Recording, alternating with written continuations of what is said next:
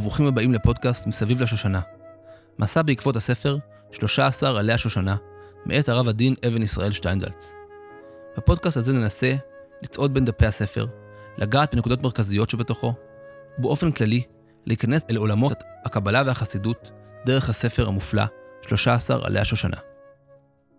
הפרק הזה הוא פרק מבוא, פרק שבו נדבר על הספר, מה מייחד את הספר, מה יש בתוכו, כיצד הוא נכתב, ובתקווה שזה יהיה הקדמה טובה ומצע טוב להיכנס פנימה בפרקים הבאים אל הספר עצמו.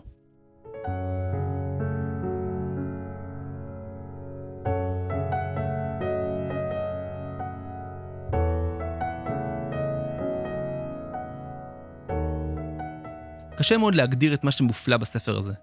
ברובד הבסיסי ביותר אפשר לומר שהספר מגיש כמה מתפיסות היסוד של היהדות על פי הקבלה והחסידות, כשהן מנוסחות מחדש במילים פשוטות ובגישה ישירה אל האדם בן זמננו. אבל, הגדרה כזו מצניעה את הממד הפלאי של הספר, והוא אכן ספר פלאי. במובן מסוים, הספר הזה מסתיר את גדולתו.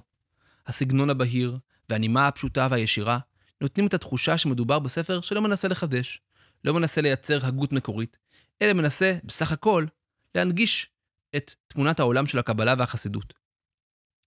הרב הדין, שהקדיש חלק כה גדול מחייו להנגשה של ספרי היסוד היהודיים, דיבר לא פעם על מהותם הפנימית של פעולות הביאור והתרגום שלו. ביאור אמיתי, כך הוא אמר, הנגשה אמיתית, אינה רק הרקה מכנית של התוכן מכלי לכלי ומשפה לשפה. ביאור אמיתי חייב לתפוס את העניין בשורשו, להפנים אותו, לעכל אותו, ורק אז ליצור כלי חדש לתוכן הישן.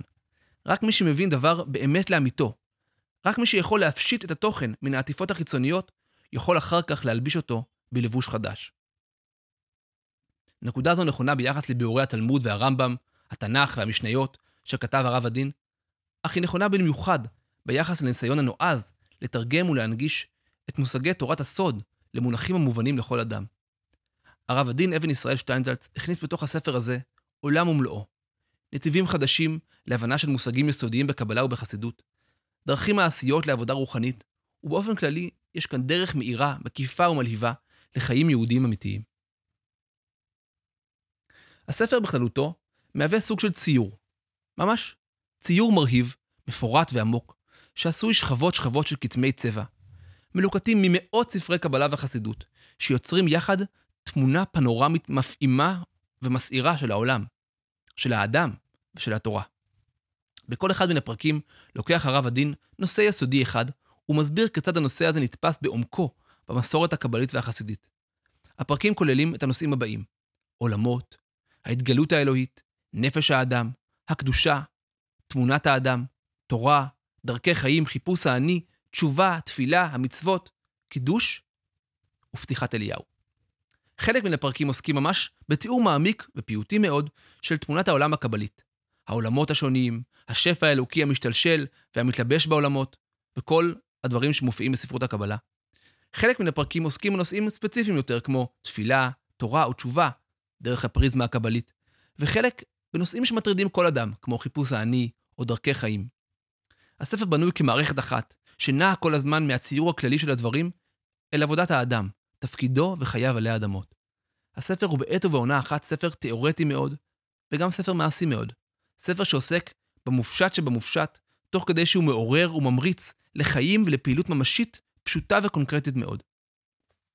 בסוף הספר יש שני פרקים כלליים שחורגים מן המסגרת הכללית של הספר.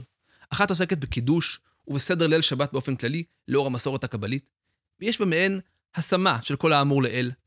והשני נקרא פתח אליהו, שהוא בעצם ביאור רציף של הרב הדין לאחד הקטעים המפורסמים והיסודיים של תורת הקבלה, המופיעה בתיקוני הזוהר.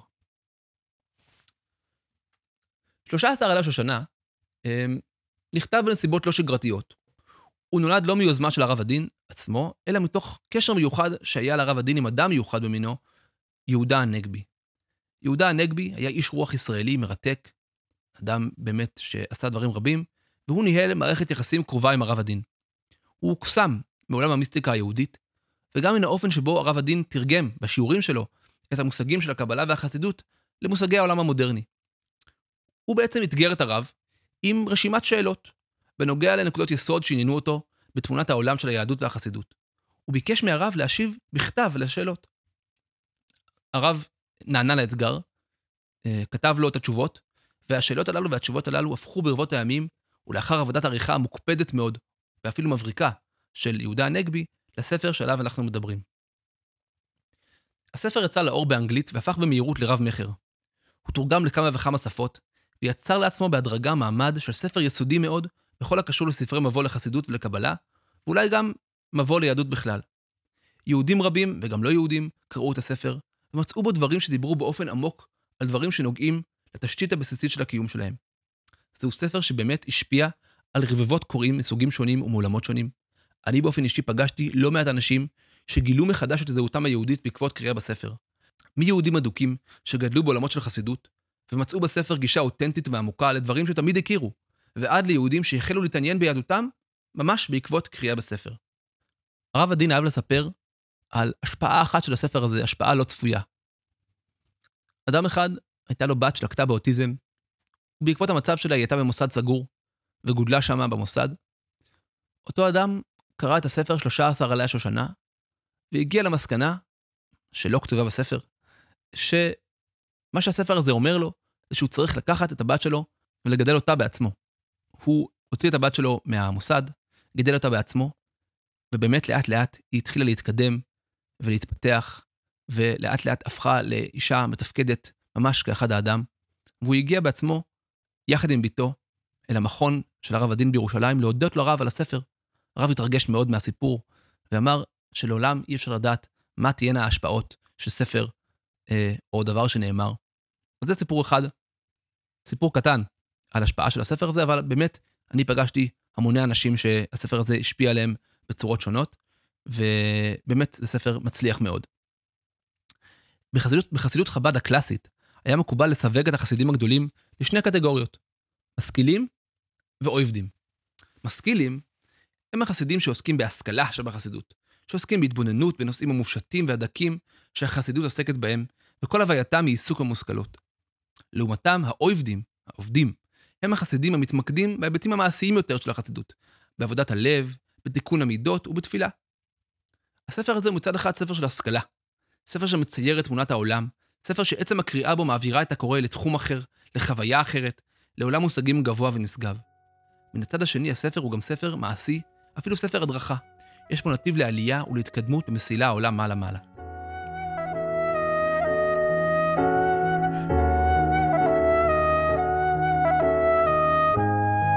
לסיום אני רוצה לקרוא לכם את ההקדמה שכתב הרב הדין לספר בעברית. הקדמה שמסבירה גם את השם המיוחד של הספר וגם את הספר בכללותו. והנה ההקדמה. את כנסת ישראל סובבים ושומרים עליה שושנה. כנסת ישראל היא שורש נפשות ישראל, המקור והמוקד בו מתכנסות כל הנפשות, השורש הפנימי האחד, הקודם לכל מה שחשות ופועלות הנפשות בהיותן בעולם. שלושה עשר עלי השושנה, הסובבים אותה, מבטאים את מידות הרחמים העליונות, המכילות את ההתייחסות הפנימית העצמית שבתוך כל הצורות הפרטיות של נפשות ישראל. ספר זה, כמו עלי השושנה, מיועד על הנשמות.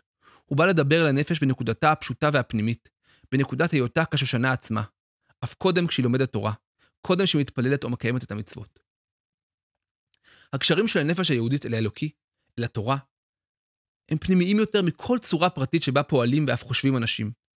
אלו קשרים עצמיים, מהותיים, בין התורה, הקדוש ברוך הוא וכנסת ישראל. הקשרים הללו הם נעלמים במהות הנפש עצמה, אך הם גם פשוטים, כמו מחשבה ראשונה, וכמו אהבה ראשונה, ועליהם פונה הספר הזה. הספר הוא ביטוי אחד של תורת החן, החוכמה הנסתרת. חוכמה נסתרת אינה חייבת להסתתר במילים קשות ובביטויים סבוכים. סוד אמיתי הוא סוד גם כאשר הוא גלוי לכל. אף פרקי הספר הזה מדברים במילים פשוטות, הפונות לא אל אוצר הידיעות של הנפש ולשאלות העולות מתוכן, אלא אל תהייתה הפשוטה והראשונית, מהי, היכן היא, וכיצד היא מתייחסת אל אותה התגלות אלוקית עמומה, מצועפת, ואפילו מודחקת, שבכל זאת קיימת ולוחשת בתוכה. זהו ספר על דברים פשוטים, לא משום שהם קלים להבנה, אלא משום שעדיין לא הגיעו לסיבוך ומורכבות. על עצם היכולת שלנו להתייחס אל עולמות אחרים, אל המציאות האלוקית, אל התורה והתשובה, וכיצד להבין את האני שלנו, ההולך ושב בין העולם ובין האלוקי. עד כאן פרק המבוא. אני מקווה שבפרקים הבאים נצלול יחד אל תוך הספר עצמו, נגלל בו את האוצרות שיש בו עבורנו ועבור האנשים הסובבים אותנו. תודה רבה.